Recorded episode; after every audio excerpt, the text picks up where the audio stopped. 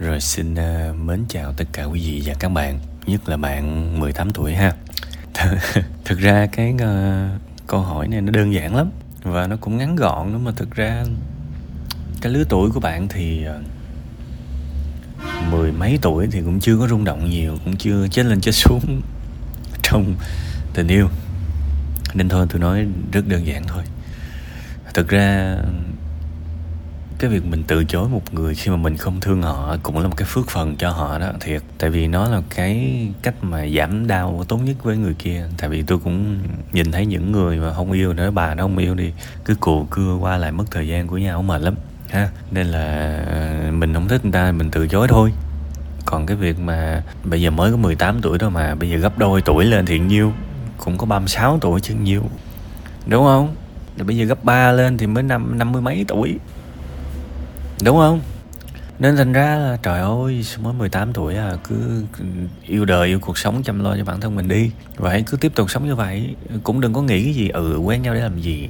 Mình mình chỉ suy nghĩ đơn giản thôi. Nếu mình chưa hiểu nó là gì thì sau này mình hiểu, hoặc là mình muốn mình tìm hiểu. Còn giờ chỉ đơn giản thôi, mình thích người nào đó, mình mến họ thì mình có thể quen họ, mình không mến thì thôi. Chỉ có vậy thôi ha. Đơn giản, dễ hiểu, đừng nghĩ gì sâu xa ha. Còn đương nhiên á thì mình có thể uh, cư xử uh, một cái cách nhẹ nhàng hơn nếu mà mình tinh tế. Còn nếu mà mình không quan tâm tới cái chuyện đó thôi cũng được, không sao hết. Mình cứ nói thẳng là tôi không thích bạn. Đại khái ha. Tức là cái phần tâm sự này tôi cũng hơi mắc cười các bạn. Tại vì tôi cũng không biết có nên để hay không. Tại vì nó khá ngắn và nó cũng không phải là một cái vấn đề gì hết. Chỉ là cái chuyện bạn này bạn không thích, uh, khi được ngỏ lời thì bạn từ chối, chứ chỉ có vậy thôi. Nên thôi tôi cũng uh, chốt lại cái là bạn không có kỳ cục gì hết ha.